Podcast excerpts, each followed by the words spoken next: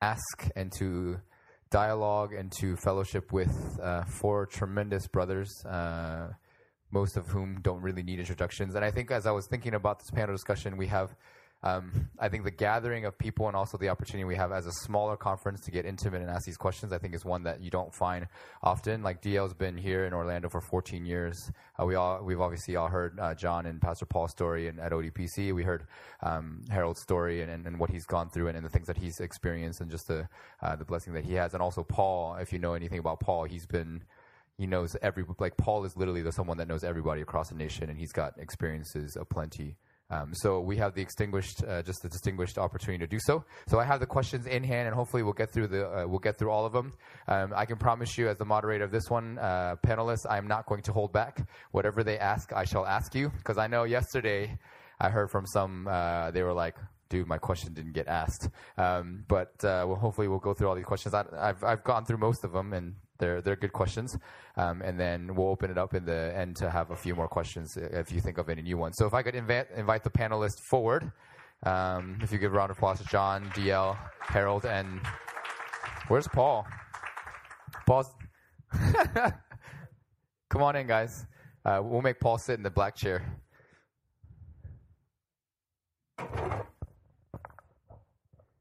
And then because we have four panelists, uh, I won't be asking, uh, each question won't be required to be answered by all four of you. So I'll kind of guide um, the, the questions as we go. Um, we'll, we'll start off with a couple of easier ones, and we'll start with uh, DL as our host church. Um, what does your work week look like? How do you balance your responsibilities, and what do you spend uh, what do you spend? How do you spend your time? Like, what do you do most with your time during the week? Cool. Um, so Mondays are my my. Uh, I don't I don't work on Monday. I can't. I want to say that it's a Sabbath. It, it's it, I'm I'm trying to get back to that place. Um, I spend a lot of time with my family on Monday. I try not to meet uh, parishioners. Um, I start uh, I start Tuesday, so I have uh, probably about six months of sermons mapped out relatively in terms of where we're going, um, based on you know as we, we pray about. We I, I try and have a plan for a year, um, relative in terms of uh, where we just sense the Lord is leading. We we go through series, typically books of the Bible. Uh, bouncing back and forth between Old Testament, New Testament, and as, as PJ said, uh, in between there'll be some uh, topical, thematic uh, sermon. So I, will begin on Tuesday um, doing a lot of my own personal reflection, meditation, spade work into the text. Uh, and so Tuesday begins that, that process.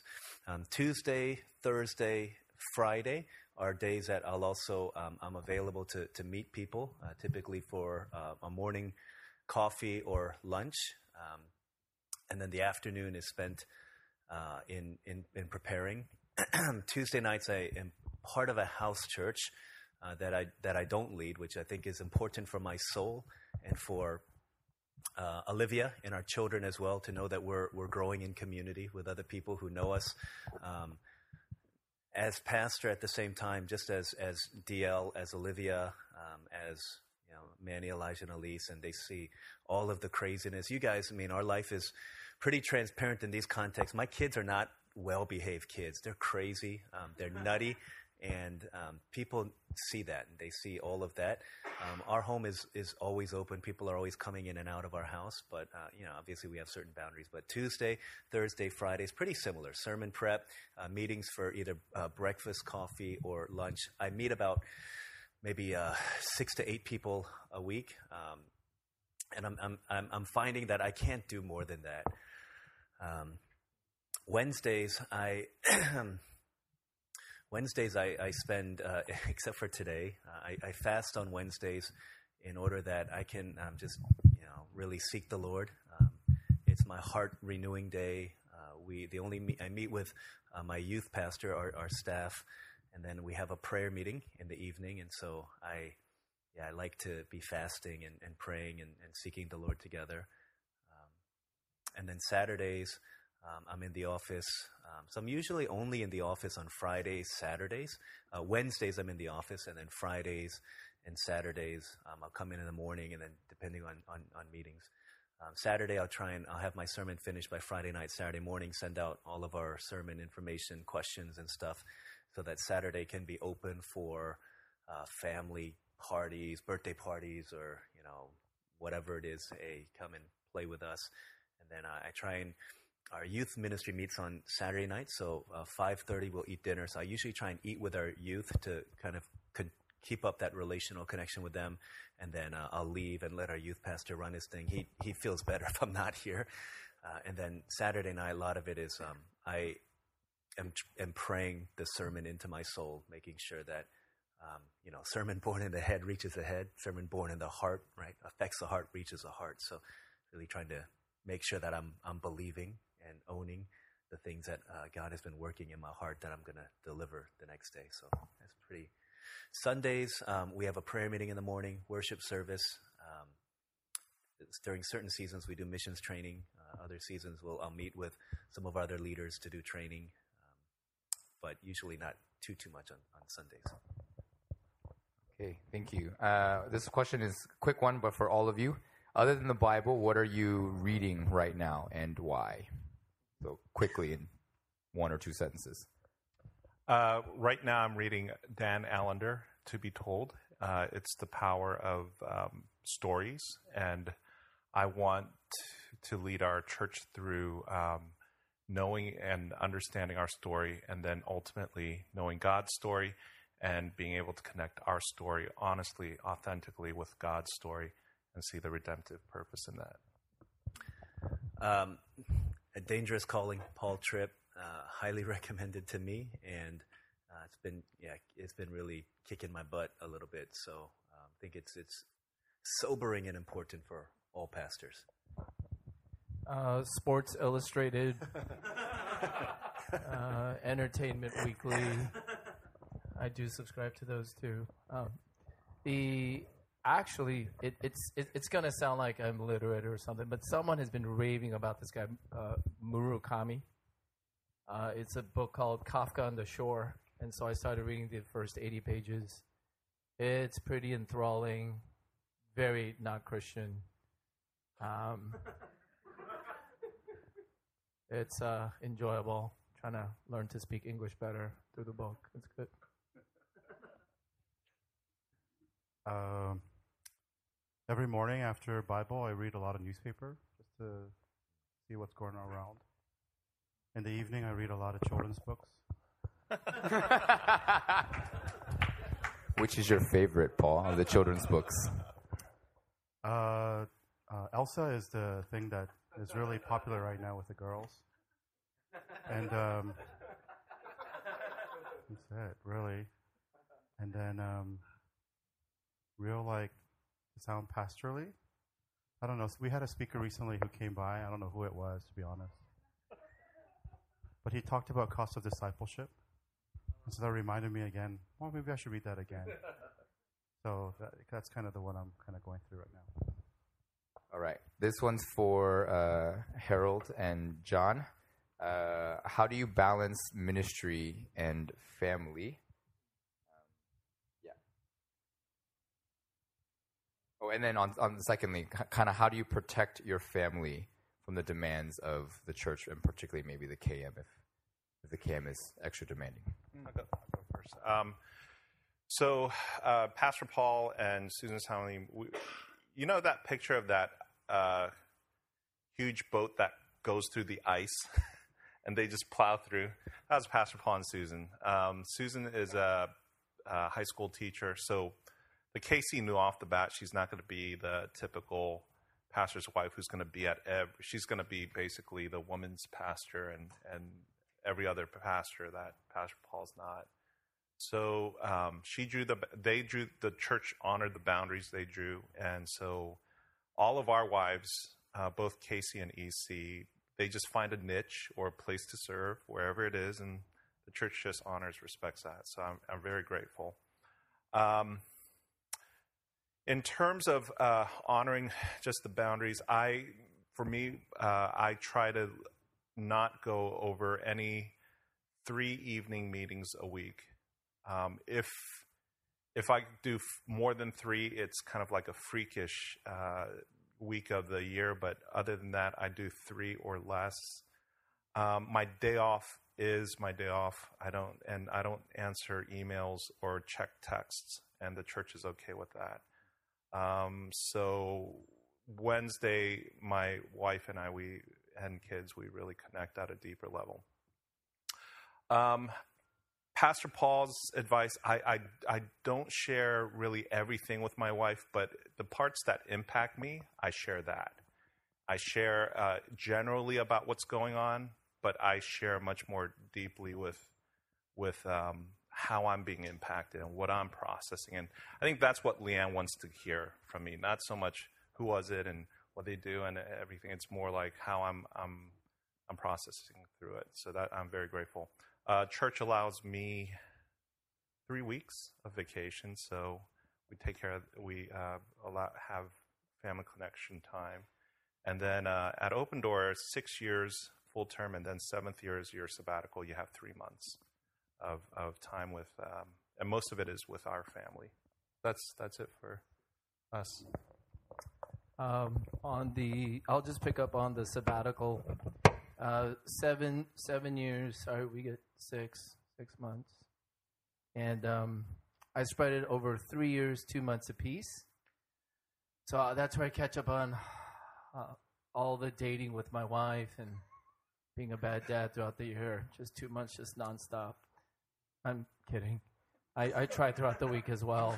Um, my uh, my wife Sunny, like John said, it's very liberating and really uh, precious that our church. Allows her to follow her passions and her gifts. Uh, I don't think she feels much pressure to be the traditional uh, Korean pastor's wife. Thank God. She never could be, and I never would want her to be. And so, more or less, she's pretty joyful. Looks forward to going to church uh, and serving in children's ministry, to accounting, to women's ministry, all these different areas. So we're really grateful for that. She's protected. Uh, one of her recent gifts, though, is uh, leading a class called Zumba. Uh, Zumba is Latin dancing, and she grew up in Miami, so this was quite a hit at our last family retreat. Here's Sunny Samonim in Zumba pants, uh, leading a class and it was one of the most popular things our church has ever done. 30 people, and then there was such a high demand, she led a second class near midnight, and another 20 people showed up. So that's one of my wife's gifts. She's incredibly hospitable. So yeah, about three, three or four. That's that's a good number. Uh, we've got people over all the time. Uh, but yeah, Sunny's hilarious. Before she led the Zumba class, she said, I got three rules. Number one, this is not an official CCSC function. So if you get injured or you don't like it, you can't sue us. Number two, I really just dance to the beat and I don't vouch for any of the lyrics because she's listening to like Pitbull and Selena Gomez and Jennifer Lopez and some other songs, and there are not the most appropriate words in some of these songs. So she says a, a disclaimer is that uh, I, I don't know what they're saying. I'm just dancing to the beat. So don't judge me. Don't judge me. And the third is, you know, I'm I'm not a pro. Just you know, learn and practice with me. Um, yeah. So that's part of our life. All right, we're gonna jump into a tougher category of questions, dealing particularly with KM EM dynamics. So brace yourself. Um, we'll start off with this. If you could go back in time, this is for Paul and DL. If you could go back in time, what is the one thing you would tell yourself when you were starting ministry? Uh, I think this one is you can you can answer it however you like. I don't think it's particular to KMEM.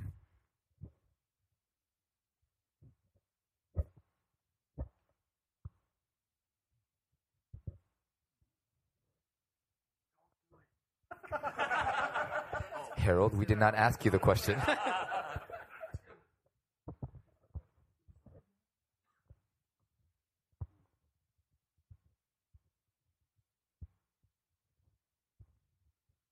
Good question, whoever asked this one. Like everything. There's so much. Um, one of the things that I found to be most liberating recently, um, I, I think I put my identity a lot in um, in how people respond to my ministry and especially to my preaching. Um, and so I would constantly, I would constantly be waiting when I would go home for Olivia to say, "Hey, that was a good one," right, or something to that effect. Um, but I've, you know, gospel, your identity is not in that. Brother John would, you know, one of the things he would do when he would wake up in the morning is he would remember the words of Jesus' baptism and he would speak over himself, uh, You are my son, whom I love, with whom I'm well pleased. And yeah, I would, I would do that after hearing that uh, Pastor John did that, and I would remind myself that my identity is found in nothing else. But, but still, because I so closely identify my ministry and, and uh, ministry to people by that particular uh, gift, um, it was hard for me to uh, faith, hope, love to really apply that into my heart. But recently, you know, it's just it, it became uh, a, a, matter of do you really believe uh, the Bible? That when God says, "As my word goes forth," just like the rain and snow uh, fall, and it always accomplished the purpose which it was sent forth. Um, so I began to to realize, hey, you know what? As long as the word of God was preached and I was faithful to doing that, um, I there's an incredible freedom that has come in the last. I mean, honestly, it's it's been about a year. It hasn't been more than that, but in the last year, this great sense of freedom where, yeah, I I preached the word. I did my best, and God's going to do with it whatever He wants to do with it. And so, this great sense of freedom that I'm not like looking for hey, you know, uh, when people come up to me afterwards, like maybe they're going to say something, or maybe they're not going to say something, or hey, Olive, what did you uh, think about today's service? When really I meant what you think about how I did. Um, defi- so just hey, understand that you're you're. Uh, my senior pastor always says, "Listen, I've been preaching for 20 years and nobody changes." So he would always say, he would say, by the time you get to the uh, out the door, no one remembers what you said. So he says, "Relax." and he says, "Not really, but understand." Yeah, just don't take yourself too seriously. Take the word seriously. Do your best, but at the end of the day, you know, God can take the worst sermon that you preached and use it to change a life. And the, what you think is the best, it's all, you know, but God always accomplishes purpose through it. So I think that that's been one of the hugely liberating things for me. So. Can you repeat the question? I don't remember the question. if you could go back in time, what is the one thing you would tell yourself when you were starting ministry? Like, what's the one thing you maybe oh, yeah. change or tell yourself and remind yourself now? Um, do a lot of things that give you joy. That's pretty much it. And uh, celebrate that all the time. Mm. Okay. Um, this next question is uh, related to your relationship with your senior pastor on the KM side. So, kind of a double, and we'll open this up to anyone. We'll limit it to two. Um, how did you develop your relationship with your senior pastor? Because um, it seems like all of you have okay or good relationships. And then, uh, kind of on the opposite side, that what is the biggest mistake you made with your senior pastor, and what did you learn from this mistake?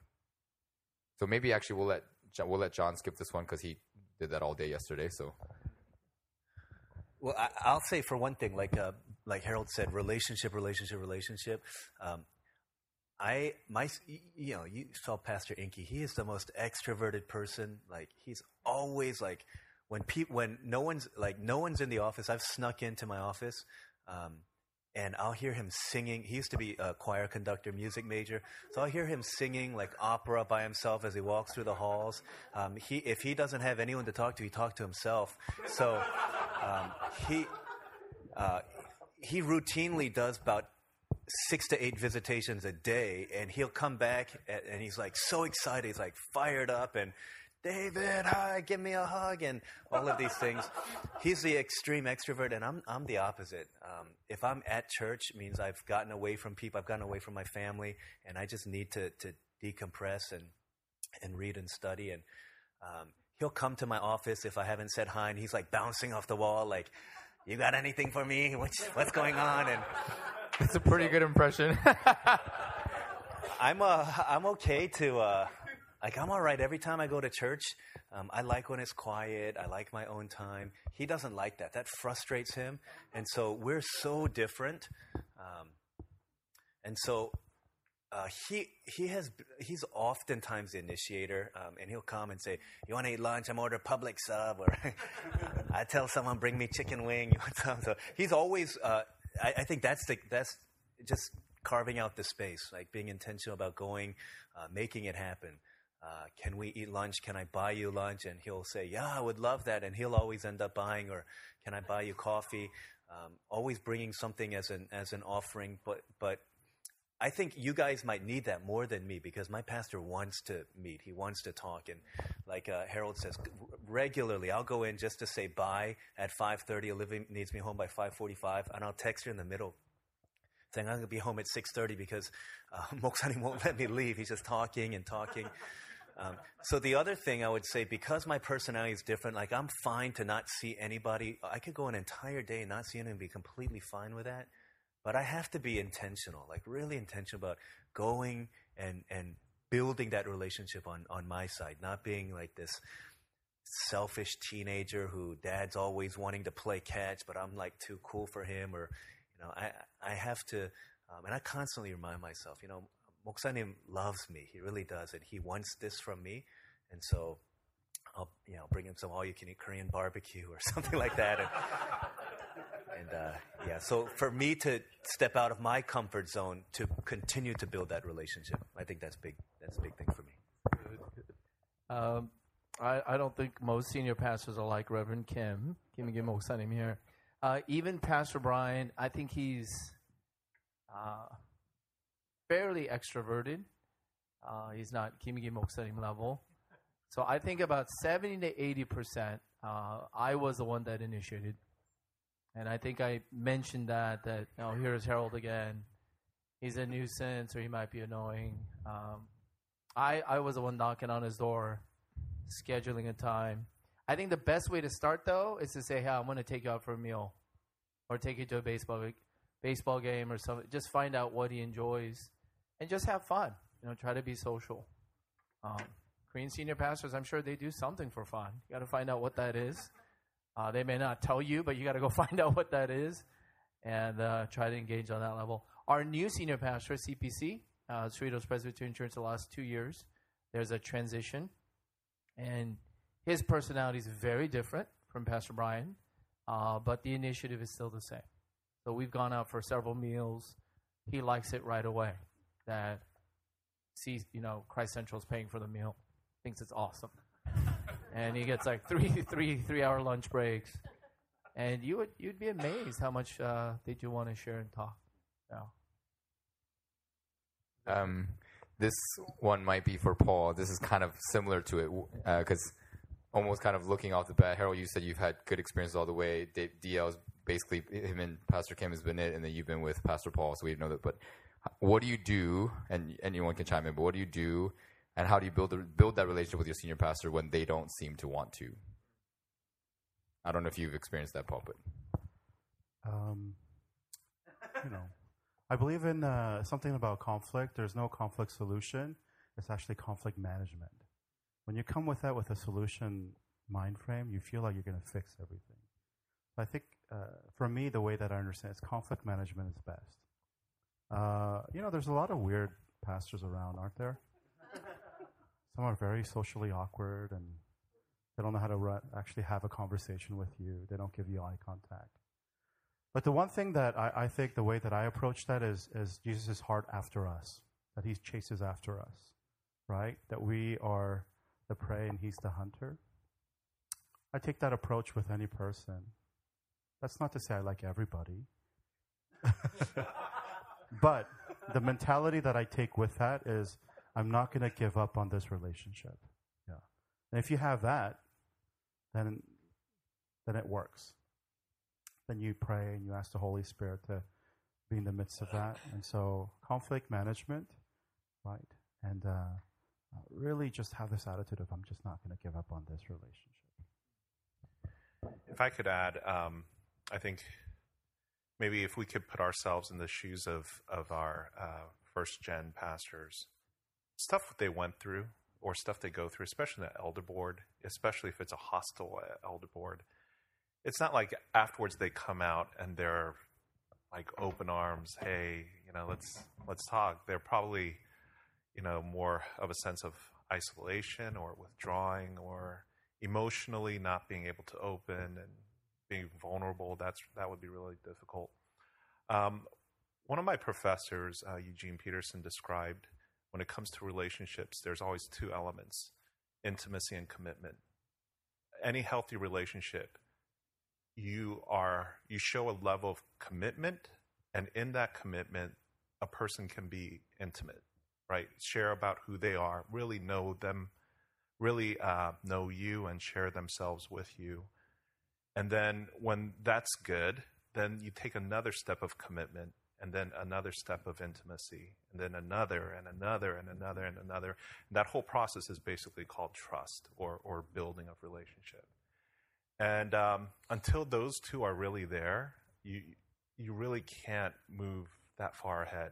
So I think with Pastor Paul, I really wanted him to have a, a genuine sense that I was committed with him, to him, and, and with him and I wanted him to know me. I wanted to know him, and uh, that whole thing of vulnerability, openness was was really key. First gen pastors, it might take longer. Uh, Harold mentioned it. it would, relationships take time, so just being aware of that. Pastor Paul loved fishing, so I think I went um, fishing every month. And in Virginia, it's night fishing, so we'd go out at 10 p.m. I bring him back at two or four, two to four so he'd fall asleep so that he could go to morning prayer. So I would drive back. I drive back about three hours. So we'd finish fishing at around one, and I'd drive back till four. So that's how we got to know each other. But he was asleep more than half the time. That's how it worked for us. If you're not driving three hours in the night to build relationships with senior pastor, you got to do more. Just kidding. Um, we're gonna get, we have a couple of string of questions that we want to get to, but we want to start here, and this might be quickly uh, for all of you, um, and we'll build off of this. What are your strengths and weaknesses? Because Harold talked about earlier, you need to know them, and you need to know what you're good at and what you're not good at, uh, and then spend time doing what you're good at, and then thankfully thank others to do the things that you're not good at. So. Uh, panelists, what are your strengths and weaknesses briefly so that we can get to some of these other questions? But yeah. Uh, strengths for me teaching, uh, small group leading relationship skill uh, building and uh, um, visitations, uh, lacking organizational leadership, admin. Um, yeah, I think those are, yeah, just thinking in the nuts and bolts aspect. Very similar, yeah. I think strengths, uh, yeah, teaching, preaching, uh, shepherding, uh, not so good at organization, administrative, things like that. Uh, very messy with that. Uh, I mean, my staff are here. They'll tell me what I say. I'm pretty like doggone, undefinably like horrible at admin and uh, organization. I only uh, care about what I think should happen. That's pretty much it. And the strengths, I'm still working on um, trying to be a better teacher and preacher, trying to be a better shepherd and, and leader. Yeah. So we got four guys up here who are uh, all administratively deficient. John, I thought you. I'm, I'm surprised by that. Okay. I think. It, uh, I think when the church was smaller, I was able to. Yeah. But yeah. Then I, I couldn't. Yeah. Yeah. Um, I, I, share the same sentiment. I mean, it's pretty crystal clear what I think. Well, people have told me what my strengths are, weaknesses are going. But I'll, you know, I think what Anne Lamott said is my greatest weakness. I'll struggle with it till, till the day I die. Uh, she wrote, "The biggest difference between uh, God and me is that God never thinks He's me." That's my.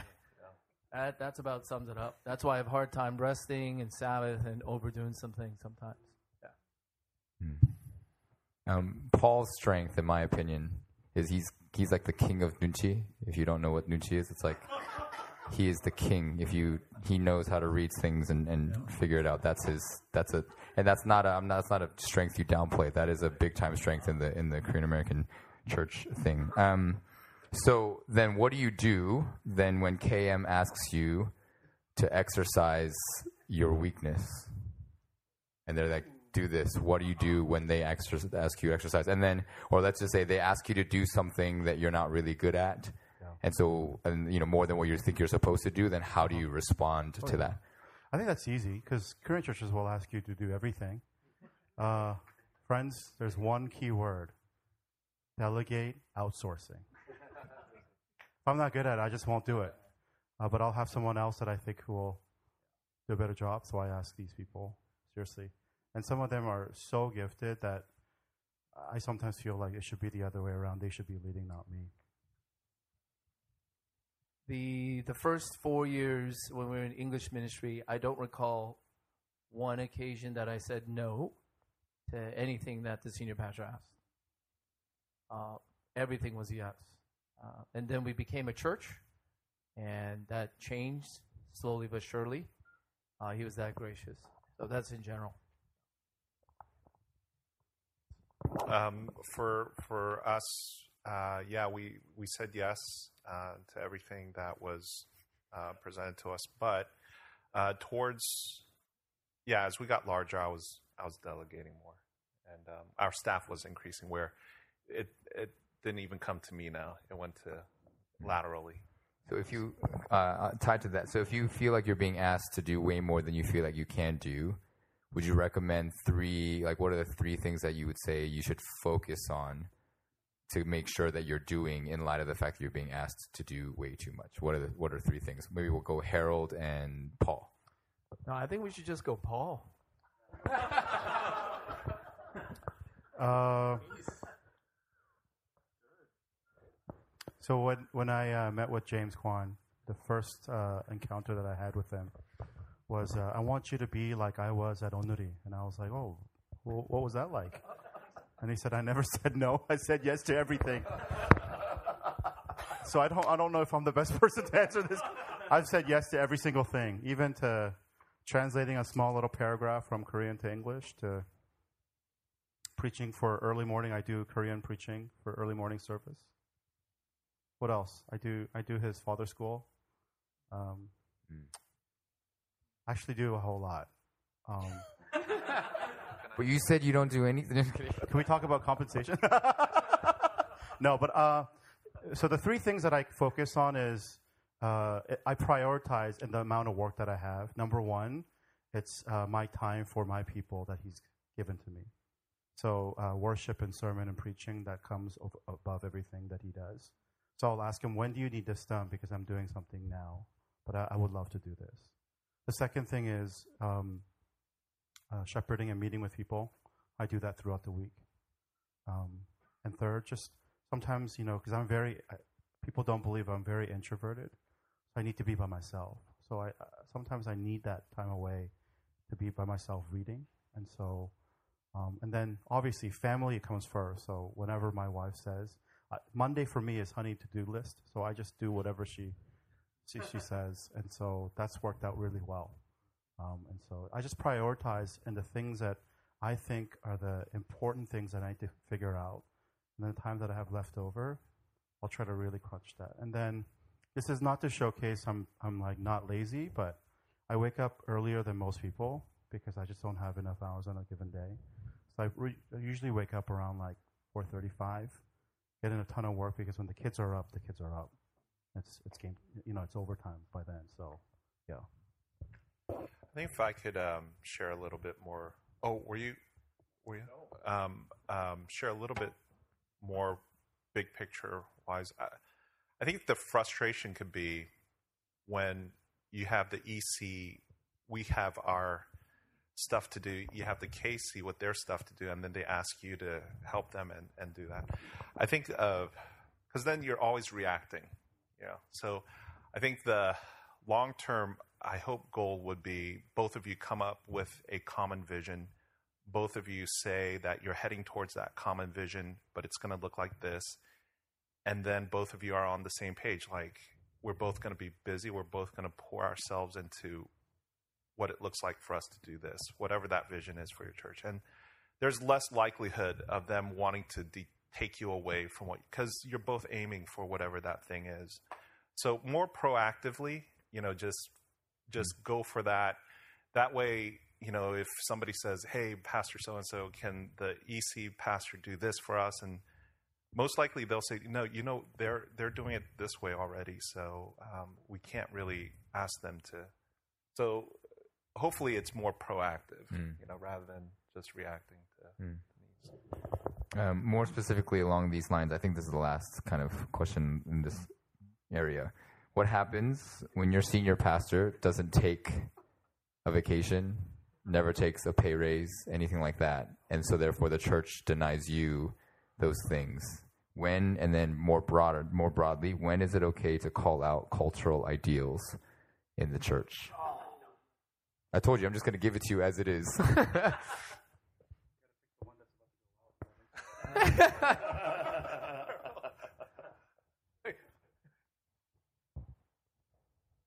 Take a little time for this one.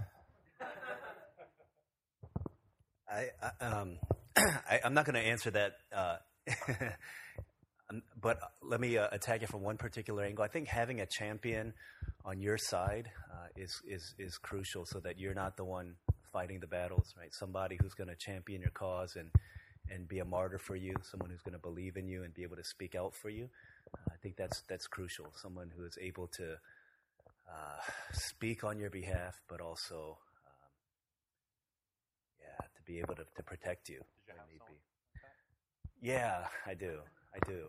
Um, I have some people that uh, who who have the ear of our senior pastor, um, but who also know uh, where I'm at, where my family's at, and so yeah, they're they're constantly being a go-between. So that's been big. Um, that's actually come up in our, our congregation, and it was our elders on the EC side who actually fought uh, in terms of uh, salary. Just to give you a, some context, the KC's uh, average salary is much lower than the EC's average salary. So the EC elders want to pay me according to their congregation, so it'll be higher. The KC wants to pay lower because it's according to their congregation uh, salary. So we go back and forth, and our elders constantly push for everyone's salary, not just the ECs, but KCs as well. So all the KC pastors love our elders on the EC side. Um, the KC elders just want to be more sensitive, and so our EC elders understand that. So we're trying to find ways of better health insurance, better other benefits, uh, trying to push 1% at a time, you know, just an increase of everyone's salary. Um, in terms of vacation, I don't, yeah, I, I don't know. I mean, we've always, Pastor Paul um, always um, supported just time off. So, um, but if if he if he didn't, I guess what that intimacy and commitment, right? As as long as more he's he knows that I'm on his side and together, I would. Um, yeah, at, at a place where I think is wise, I would I'd bring it up with him. Yeah, uh, either Harold or Paul. When do you think, if it is, when do you think it's okay or appropriate to call out maybe some cultural ideals that you feel like are being? I'll gladly defer to Paul. this is conflict management. blown away by that answer. Uh, so right now, if I can, I mean, not to be not too private, but enough. Um, James, uh, you know, he he sets the salary for even uh, our English uh, congregation staff, and some of our leaders were like, you know, we're not little kids anymore, and we want to pay you more, and the rest of our staff more. And so I could have just been silent and let this go, and created a whole lot of ruckus. But for me, I just felt like it wasn't time for me to talk about that because I'm still building a lot of equity with James, and so uh, so I, I, just choose not to talk about it. There are certain things that will strike a chord with with our uh, you know KM KC Senior Pastor James, and if you want to expand the kingdom of God and you have this crazy passion for church, He will be so flexible to do everything. So I try to just focus on that as much. And our church, to be honest, culturally, we don't have a lot of like weird stuff other than, other than what I don't know. We're pretty, we're pretty normal church. The other churches, I'll be honest, I just, I just uh, didn't say anything. I just felt like that was my portion to learn. I didn't say anything. I, I would never go to the senior pastor and be like, "You're horrible. You're despicable. Look at you." I never said that. I always smiled. Um, went to Sebekido like when he went, and I would always say, "Hey, let's go have breakfast. I'll buy because it's McDonald's," you know. And so, I, I seriously never, I, I never called those things out. To be honest, I felt if that's nunchi, that's nunchi. But I just wanted to be respectful and honorable. Just you know what, he's the leader. As long as it's not immoral, I just you know it's a cultural thing. Just just bear with it. And when you're the leader, set good culture. And the the areas that you can control, set good cultural boundaries as well there. And then, you know, slowly build up trust so that you have some open invitation. The most kind of straightforward thing I've ever said to a senior pastor was someone who had recently come from Korea who did not understand the North American context. I waited two years before I said, finally said something. I looked at him and I said, you know, Pastor Kim, in the, in the most gracious way, but also wanted to be straightforward. I love you, but sometimes, have you ever seen this Grumpy Old Man, the movie? And he said, what do you mean? I said, I think sometimes you're a little too grumpy on everyone that you meet. And maybe that is not the best way for you to have leverage when it comes to preaching the gospel. And uh, I prayed for a full week just for me to bear to say something like that. And he took it really well. I was like, wow. He's like, you know what, Paul? I am. I was like, yeah. Yeah. But I waited two years. I should have said something earlier. I can add something real quick, Pete. so Pete ma- uh, made mention of something that I've I've said in the past in different contexts, but I think anytime there has to be uh, difficult conversations, I don't think all of us, uh, not many of us, have that kind of patient endurance that, that Paul had to be able to do the things that he does, and to, you know, four thirty in the morning, even like throughout this conference, he's like, "Yeah, can you get my senior pastor at tea time? I'll drive him. They want to go at seven in the morning." I'm like, you're gonna drive your senior pastor, and he's he he is willing to do stuff like that. Um, we ought to all be willing to do that, but maybe we're not at that that place. I think one of the things that we have to make sure uh, and understand, uh, again, relationship, relationship, relationship, intimacy, and commitment. Uh, if ever we need to uh, confront or call out or do something difficult, we're cashing in. Uh, we're, we're cashing out in a sense, and so we have to make sure that we've got enough chips that we've earned to be able to cash out on something that is worthy. So every time we do so, every time you drive your senior pastor to the airport at an ungodly hour, you get a chip. Right? Every time you uh, do something that goes out of your comfort zone because they ask you to do it for the sake of the church, uh, you get a chip. Right? Every time you do something, this is even with your parishioners.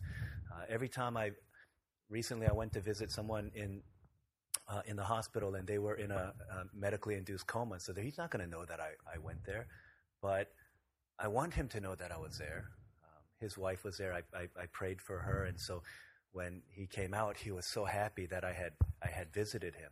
Everything that we do is earning chips, uh, and one day, right, we have to we have to make sure we have enough relational capital and relational currency, so that when those difficult conversations need to be had, uh, we've got to know that we've got the, the credit in our bank, so to speak, to be able to, to make those asks or to be able to have those difficult conversations. Those chips show that we care.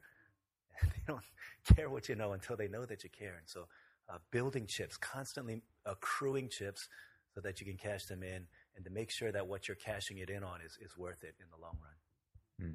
Yeah, I've heard those words equity, chips, relational, all that stuff from those two guys in the last year, and it's been some of the best stuff that I've I've learned in a long, long, long time. Um, kind of along kind of along these lines how can you give us some practical tips on how we might be able to better assess our strengths and our weaknesses? So like how did you guys kind of come to know your strengths and weaknesses? Obviously harold you talked about people affirming it in you but what are some practical ways and some things that we can for some of our uh, you know younger people like how do we?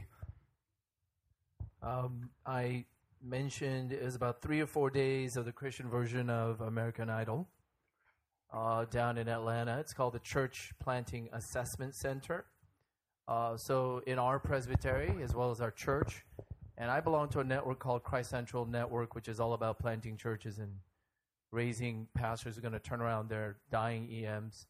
Uh, I am absolutely convinced, it doesn't matter what organization it is, uh, in addition to seminary, having some kind of formal objective 360 assessment uh, will just, it can only help you. It might hurt, hurt you a little bit up front, uh, but I think I was talking to uh, another dear brother over at lunch. Uh, I think one of the first qualities that leadership requires, but it's woefully lacking, is just self awareness. This is back to Nunchi and whatever language you put it. So self awareness. So the assessment helped tremendously. Mm. The assessment required six recommendations two of my mentors, two of my peers, as well as two that work under. Uh, this is while I was leaving Virginia, coming to California. The other thing that tremendously helps is we just had another consultant assess our church. Uh, I ask for regular feedback. Uh, that's huge. So, yeah, I, I understand what DL is talking, but I ask for I ask for feedback. I ask for criticism, and the one that always delivers that best is my wife, Sunny. And if she if something was not clear to her, I understand that it was not clear. So I think initiating and asking is just huge, and um, yeah, it, it gets repeated. The strengths and weaknesses. It's uncanny how many different people observe the same strengths and weaknesses, which shows that oh, that's where I'm strong. that's that's where I'm weak. Um, just to piggyback off of uh, Harold, so I actually also went through a 360 feedback uh, through a program called Arrow, Arrow Leadership Formation, and uh, two, yeah, the two who are over you, the two alongside of you, and the two who serve uh, under you. And wow, that uh, the evaluation time rocked me. It was um, basically real quick, just in every area, I gave myself on a scale of one to ten. I was giving myself a four or a five, and everybody else was giving me more of a seven or eight. And my the per- evaluator said, "There's something about the way you see yourself in light of who God is, where you are um, you're not really living by faith and really living off the gospel. And um, basically, what it came down to was as I, I was more living as an orphan and serving as an orphan than as a beloved uh, child of God. And it just led me on a five year journey of what it means to really live as as a beloved son of God.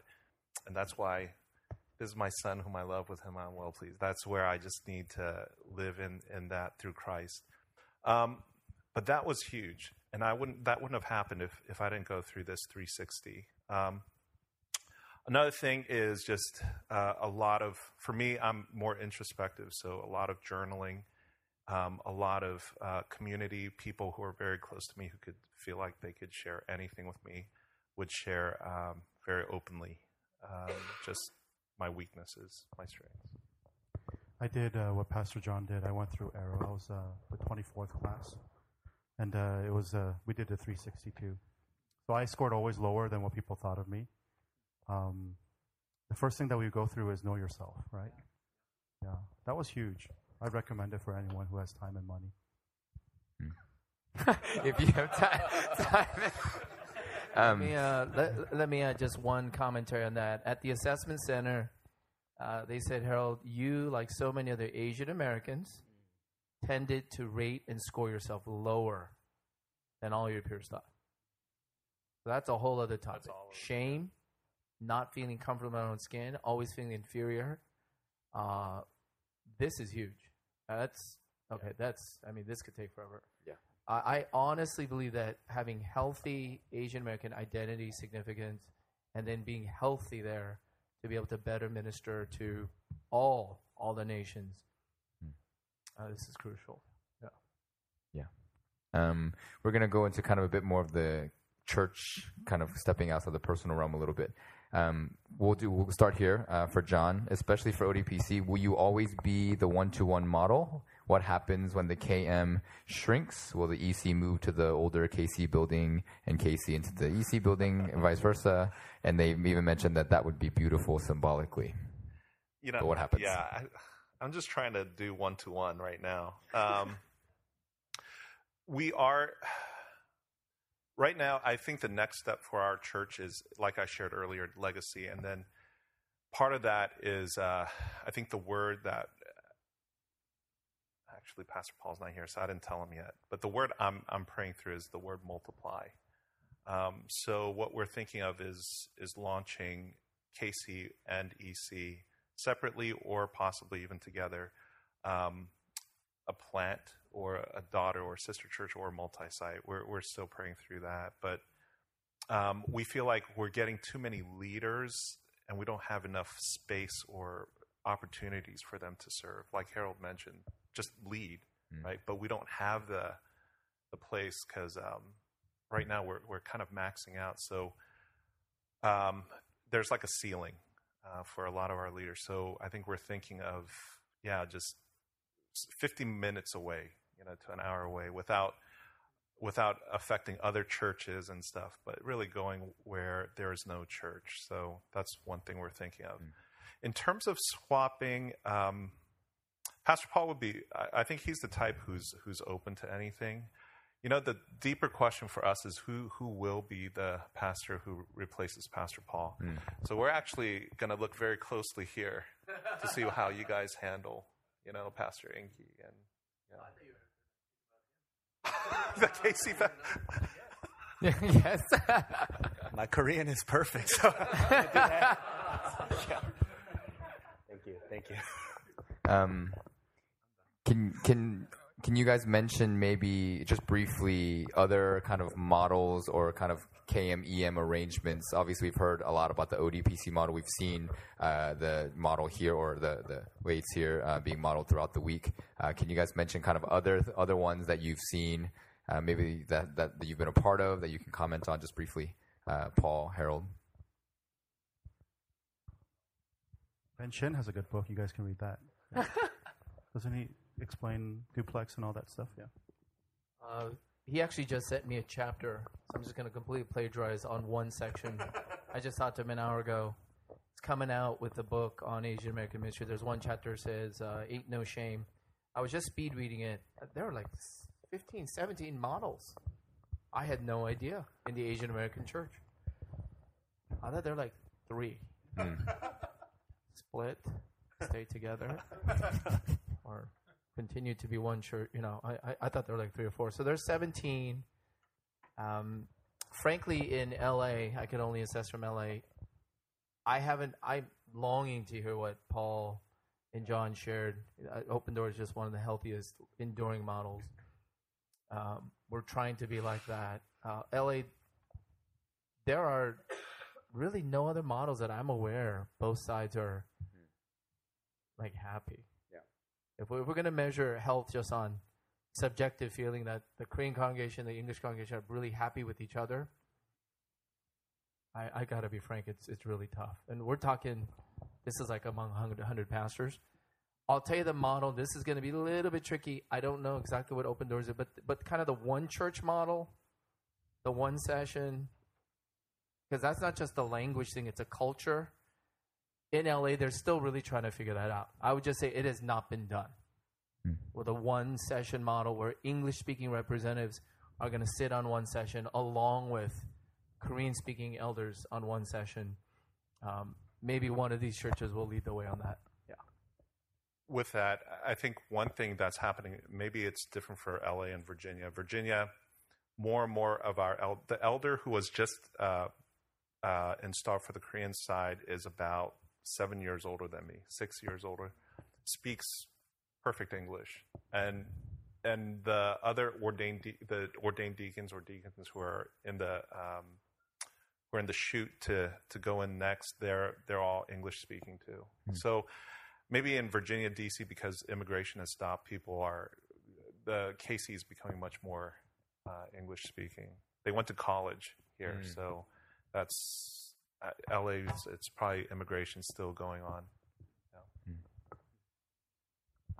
Um, okay. Uh, this question is directly to Harold. Where is it? I gotta pull it up here.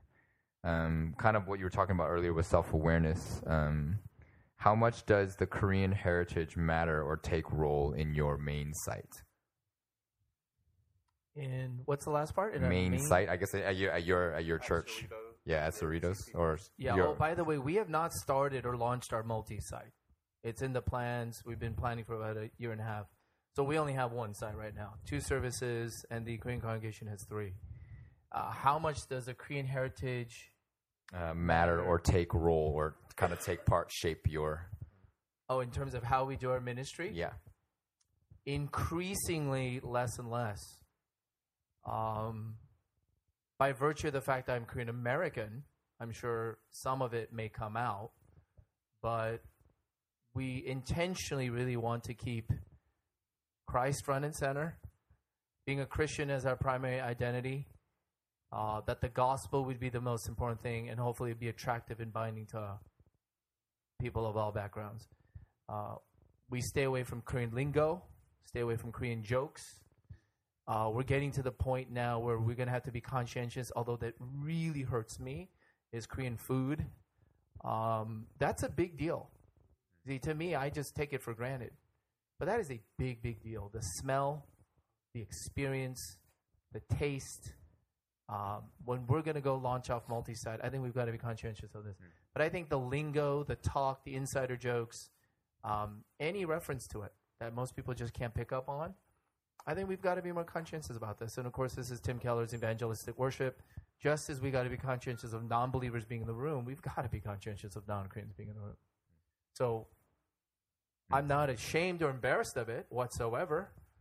Very happy with Daehan Minguk. Uh, I, am, I do not put that up front. Um, absolutely. I do not put that up front. And yeah.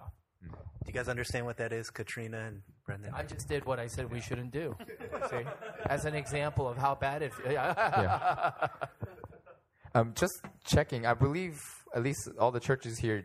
None of you have Korean in any of your names. ODPC, Seattle Community Church of Seattle, right? And then here in Orlando, even on the KC uh, Korean side, I think maybe Cerritos is Cerritos Korean Presbyterian. Is, do you have a Korean in, in the Cerritos part? No, it's just called Cerritos Presbyterian Church. There you go. However, no, all the signs are in Korean, Mm. and our stage has Korean writing. But more than the writing, it's the that cheesy artwork that Koreans all love for church slogans. it just kills us. Um, Every artist and musician looks at us and says, that is so gross. but we don't get to choose the mural. We just have Christ Central written over here, and then we've got a Korean sign over here. On the website, if you watch the video sermon, and we just hired, you know, a, a hipster guy, white as could be, Irish, you know, mixed. He says, I love, love this church. I just started there, but all my friends who watch the sermons now, they all make a comment. These are non-Korean friends. They all make a comment.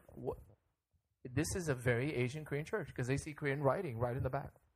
So he says, "Can we get a just a black backdrop? Can we cover it?" And so we're looking at set designs now to actually cover it. Again, not because we're ashamed of being Korean American. This is for the sake of the gospel to reach sensitively uh, people who are not Korean. Yeah, that's. I mean, that's what uh, Pastor Paul shared just about, about the switch from KOPC to Open Door, right? That that was a, a huge part of the part of the reasoning um, to do so. Um, okay, a couple of more pastoral uh, pastoral questions. Um, one of them is kind of in this similar light, although they shouldn't. They're not, I'm not saying I'm not saying they're similar, but one question was, how do you minister someone who's battling cancer, but it's just not going away? Um, and then again, it shouldn't be maybe tied, but just for the sake of it, how do you how do you minister and develop a relationship, a healthy relationship with someone who doesn't like you right off the bat, or um, just you know like that just doesn't appreciate you, or you just have uh, lots of conflict. So how do you deal with kind of those conflict relationships, and how do you develop those? I'll leave it open to anyone who wishes to answer this one. Uh, with someone who has cancer, um, I would, um, I would uh, scheduled time, either myself or one of our staff. Usually, one of our amongst our staff, one of us knows them uh, very closely. It doesn't always have to be me, but we visit them and uh, we notify their small group, their community group, and make sure that uh, they also set up time to meet with them. If there's treatment where they're going to be in the hospital, uh, we have, uh, at least at our church, we have a care ministry that follows up with food chains. Uh, for t- up to two weeks, we could uh, minister there.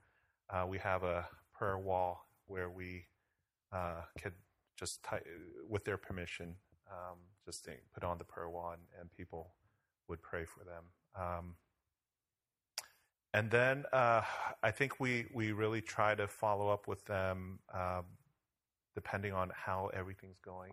Um, you know, whether we go once a week or a few weeks, again, it, it depends what kind of nature and mm-hmm. if it's aggressive. And, um, at our church, it, it, sometimes if, if the parents are involved, or then the KC also does the same thing on on the Korean side. But you said it's not just cancer; it was also yeah, or or how do you yeah someone who doesn't like you, you can go either direction. And I apologize for grouping them together. I'm not trying to be insensitive, but just for time's sake, we just. let's just cut to the chase. Have you guys met Pastor Paul Kim? Conflict management. I don't. Um, yeah.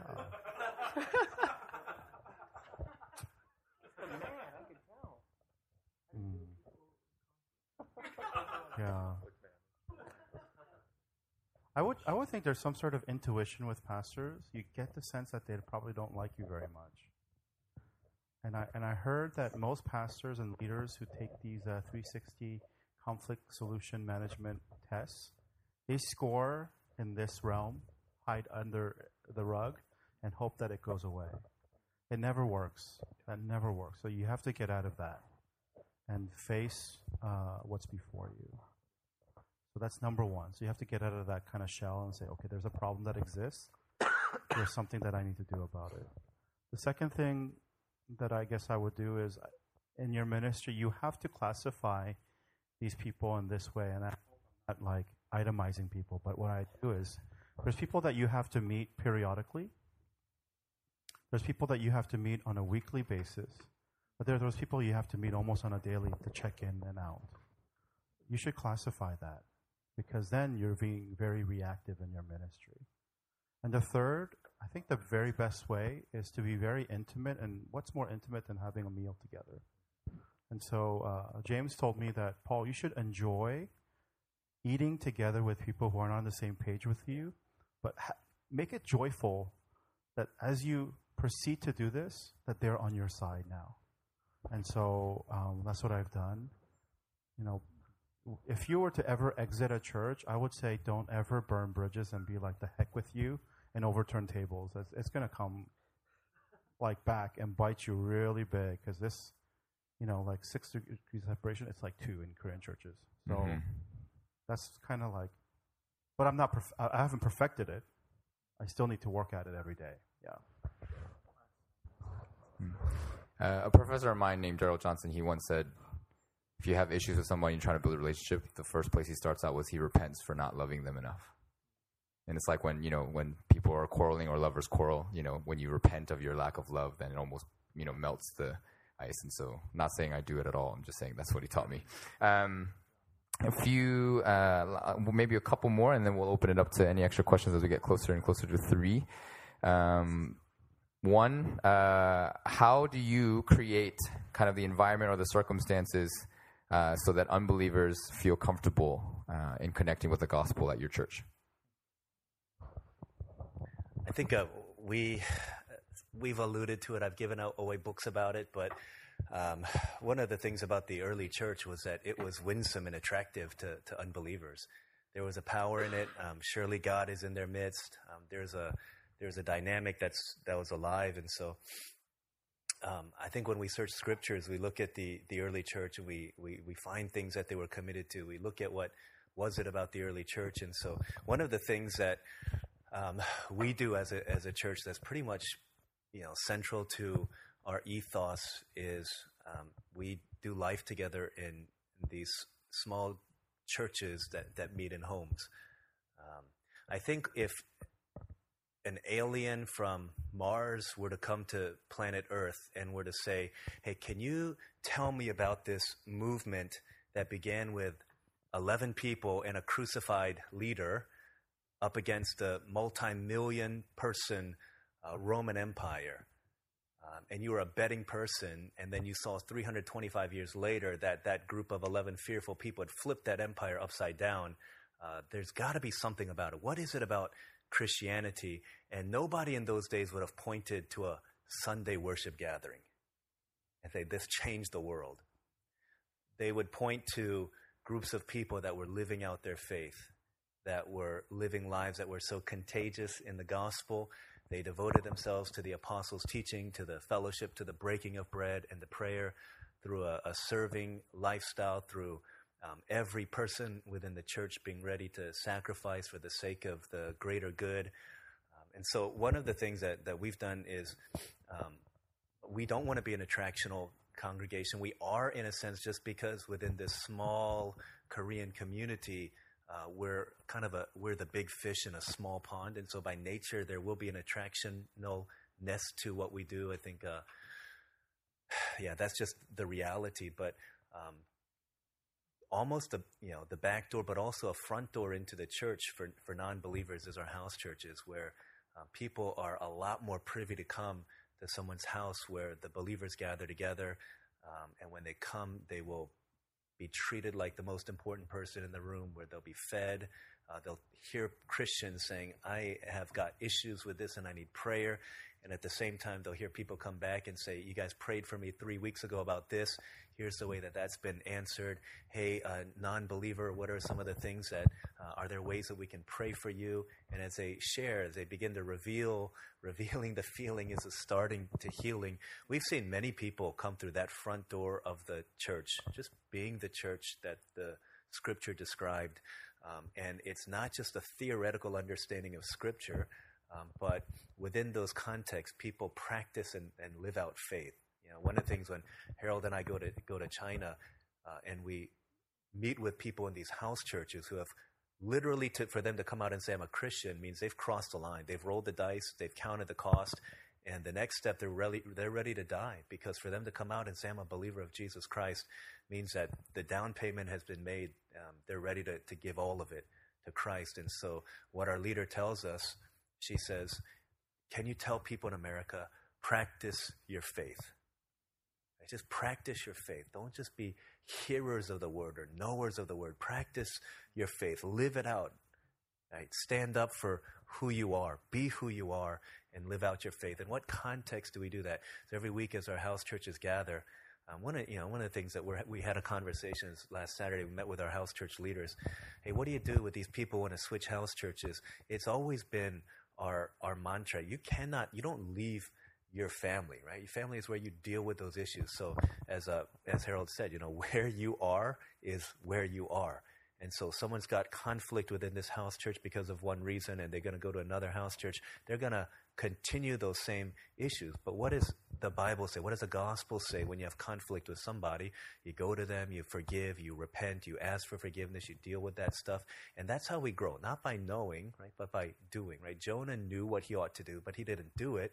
Therefore, he forfeited the grace that should have been his, Jonah too, right? So, uh, within that, that context, there's a beautiful and winsome door that people have into the gospel um, into gospel community uh, because so many, uh, unlike the man in the hot tub in Vancouver, people oftentimes need to belong uh, before they can simply believe.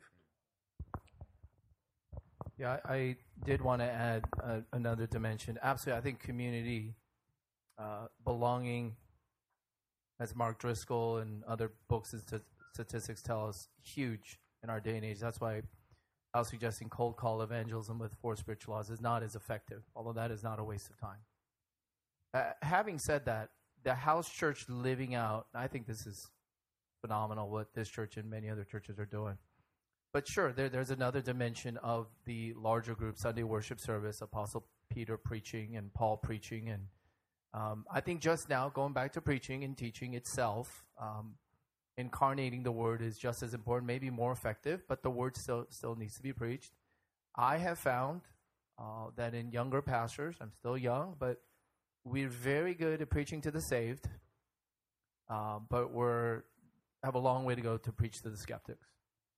Um, questions have got to be answered. Uh, terminologies have all, all got to be defined. Uh, jargon has to be unpacked.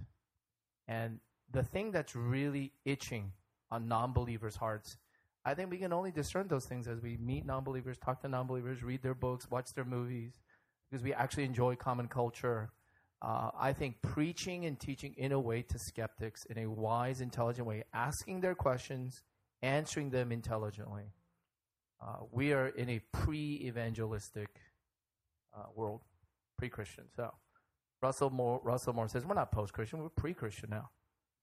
A lot of uh, beginning apologetics really needs to be done. Os Guinness, I highly Mm. recommend any book he's written, but uh, his recent one is called Fool's Talk, and one of his theses in that book is notice how Jesus never preached the gospel the same way twice. He never preached the gospel the same way twice. Neither did Paul. When you go to a different culture, different mindset, different worldview, Orlando's different from LA. Kentucky's definitely different from LA. so I think we've got to also enter into that mindset. All right, we have one kind of wrap up question, uh, kind of multi question, but we can kind of bring into one. How do you? I think it's all about personal health. It seems like this one is. How do you? Oh, actually, we have two, but we, this is easier. How do you feed yourself, and like how do you have community outside of your congregation, right? And then what do you think are what do you think is necessary to have the energy to have a healthy and long enduring pastorate? So kind of multi. John, you you might be yeah 20, 20 years or so. No, seventeen years. So maybe you're the senior, so maybe you can start off. Or Harold, if you're ready. Um, for me, I am I'm kind of a clockwork. I, I um I don't know how everyone else is, but the more consistent and systematic my life is, the more creative I get. So I need to be a robot. And I know you guys are like that would kill my creative. For me, when when everything's just so run of the mill, I actually get energized and I, I get creative. When things go crazy and wacky, I my creative creativity goes down. That's just who I am. So um, mornings, I I um, subscribe to um, um, Scripture Union, so uh, Encounter with God, um, and it, it's emailed to me. When I go through the passage and when I uh, respond, I actually journal. So I write a letter to God and basically go through the passage and also share with God, write to Him uh, things that have happened throughout the week with life, with ministry, with family. Just my way of, of sharing with God uh, very openly. So I've been doing that for o- over 20 years. Um, my journals, um, by the way, I'm very honest with God. Um, I've actually cursed, put some curse words there, some four letter words in my journal. So, yeah, no one looked through my journals. um, but it's, it's really honest. It, it looks like the Psalms in many ways. Um, so that, and then uh, I read uh, as, as best as I can um, in varieties of places. Um, anything related to worship, anything related to community, anything related to missions, and I, I hop around back and forth um, between those things. Uh, the second question was, um, yeah, friends. Uh, I have an accountability group. Um, these are uh, brothers that I've known since college, and so every Monday we uh, share and get, uh, have accountability. Uh, that's been going on for I think about 13 years. Um, so one of us one of us moved to California, so we did uh, we conference called, um, and we share very openly every area of struggle of life, and and that's really helped. i I'm very open with with Leanne, my wife, as well. Uh, energy level wise, I hit the elliptical about an hour each night, um, unless I'm here, and I just uh, click something on Netflix and watch a movie, and just do one hour. After an hour, I, I stop the movie, so the next day I want to watch it again. So then I hit another hour and uh, and do that. So that's that's that's me. Um, yeah, I just need more sleep. I think Harold, we were all talking how it just takes longer for us to recover after after Sundays and, and stuff. So we're just getting old. Yeah, that's it for. Say the question one more time. Um, we're going to go to the last one. We're just going to transition uh, for sake of time. We're going to go because it's 250. Um, how and when do you know that it's time to transition or move on to a different church or position? DL and John might not be the best. they don't even, they've been in one place. But how do you know when it's time?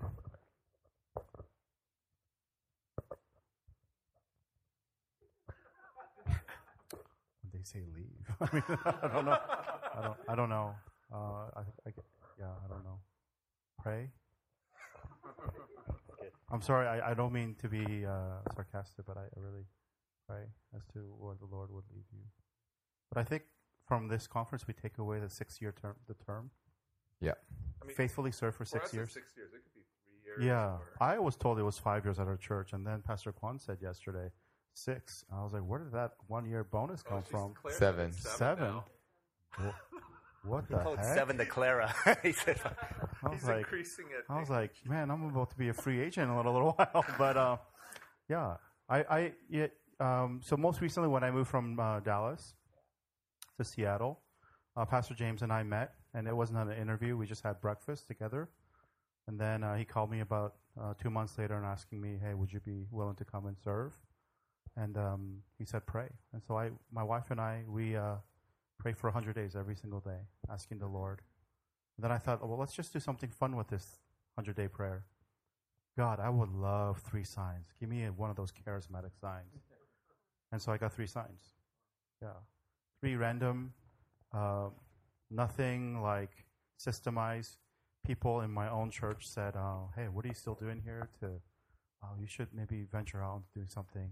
And it wasn't like we're kicking you out. We're sorry to see you go, but we feel like that would be the next step for you. And so that's when we felt the Lord was leading us out. Um, so yeah. I think um, to, to me that that sense of um, that sense of calling is such an important thing as uh, the open door uh, pastors were, were, were talking about. Um, opportunities, um, there will always be opportunities. Um, I, I'm, I'm, you know, as I think about you know, Jeremiah 29, when the Israelites were in exile in Babylon, and, and God said, basically, this is where I want you to be. Right? So plant yourself, marry, build homes, uh, cultivate the land. Uh, you're here, seek the welfare of the city in which uh, you're at. I don't think it's an accident that God places us where we are. And so, as much as the grass was greener in a billion other places for the Israelites, uh, their calling was to be who they were there in that place. And until God said, in 539, go back home, uh, you uh, should remain faithful where you are.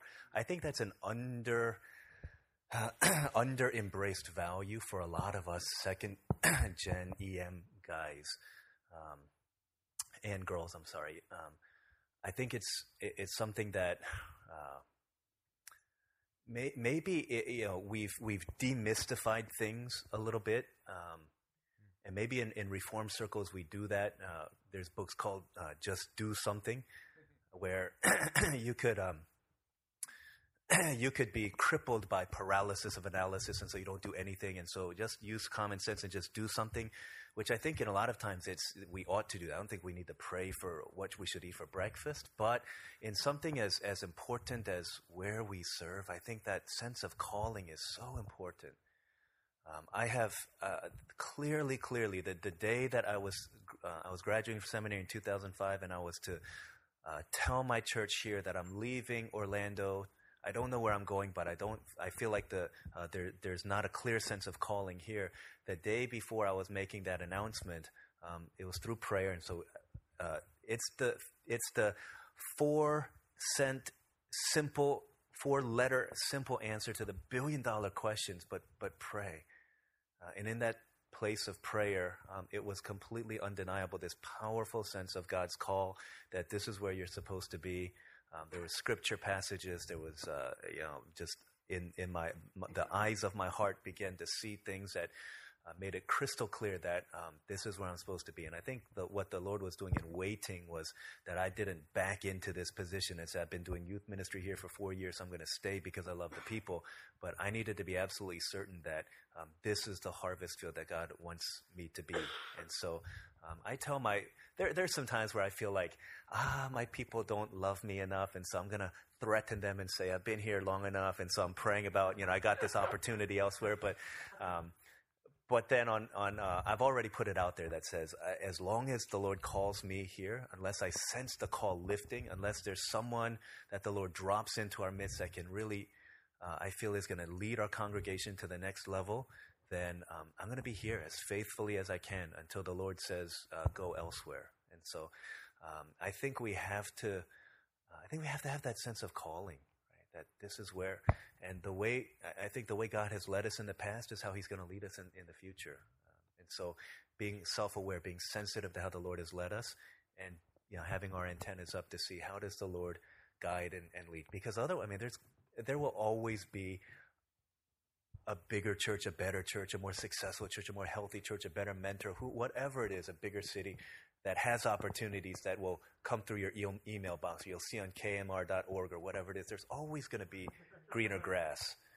Um, and so we have to know, yeah, this is, I'm where God wants me to be before we, you know, entertain things. All right. 257. Three minutes. Does anyone have a burning question that they must ask? Thank you for being patient. Uh, anyone? Last opportunity. Jay. You're looking at him. Just kidding. You're looking at him. I mean, I, I, I, quite frankly, I've been so, I mean, I've been so edified. I've learned from each man. Paul is the first time I've met, and I'm, I'm quite blown away, really. Sincerely, I think the, the kind of makeup uh, in certain situations, uh, this is quite humbling and challenging to hear some of his answers. Sure. And I praise God for it. But all of us are different. So again, you got to know yourself. If you do have the opportunity opportunity to uh, discern what the next ministry will be on this question, you know, of course, affinity, ability, and opportunity. I think you got to be very careful. You got to figure out if you can do what Paul does. You got to figure out if you can't be Paul. You got to be yourself, and you got to figure out what senior pastor what kind of you know ministry you would need for that. But that's healthy. Really means different things for I think all of us up here. Well, how we how we would define health. Yeah. Mm. I just wanted to add a little tidbit.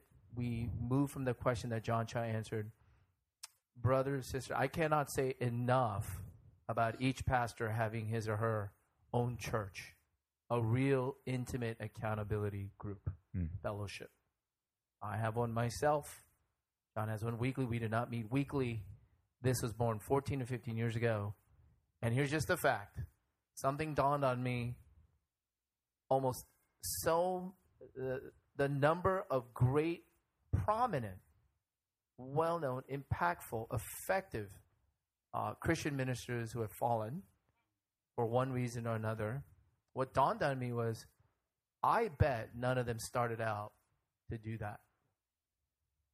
Right? None of them intentionally became a minister, went to seminary, led in public, affected lives to only end up having some secret, dark addiction that was never counseled, repented of, and then all became public. No one planned this, right?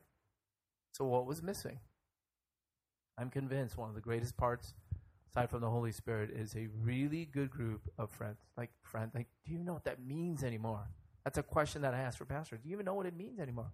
Fun friends. They don't treat you like a pastor. You have no title. They break it down. They ask you all kinds of questions.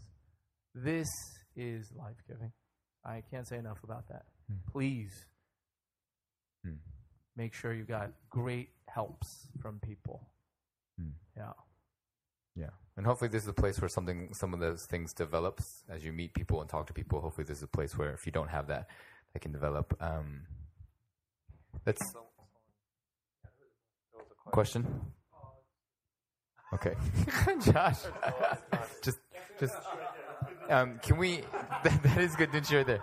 Can we, uh, as, as we finish, um, can we just spend a quick moment and whatever it is that you felt you, as as, as uh, Hezra Harold was saying, um, just humbled.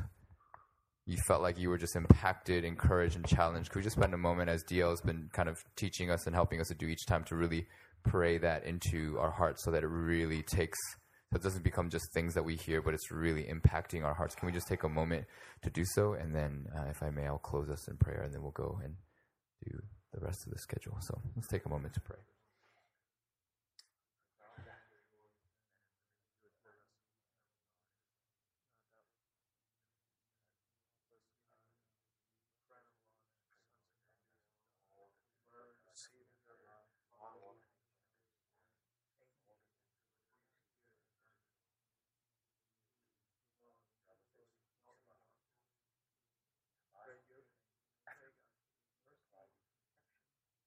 God, upon all of us in this room, Lord, as there are so many, many threats and temptations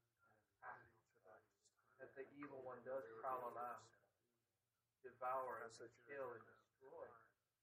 Oh Lord, may you use this denomination, use the presbytery, God, use these fellowships to bring about real community. God, that there would be one or two or three who gather regularly pray and confess sin and carry each other's burdens and encourage each other regularly. Be able to submit, Father. Be able to correct and do correct. Holy and gracious God, we give you thanks. We pray through this conference and we give you particular thanks for this time that we've had with our brothers here to, to learn from them. But more than us wanting to become them or be in their position, maybe we pray that you would indeed help us to learn who it is that you desire for us to become, how you've created us, where you've placed us, how these things that we learn and we things go away it- with that they would impact us and help to transform us to become more like you in our context, in our cities, in our churches, in our homes. And I pray that as you do so, that we would become a greater community of pastors, of leaders, but more men and women who indeed build your kingdom, further your gospel in the way that you've given us, tasked us, and gifted us. We pray that that would be done for the glory of your name and your kingdom. We give you thanks and praise in Jesus' name. Amen. Thank you. One round of applause for our panelists.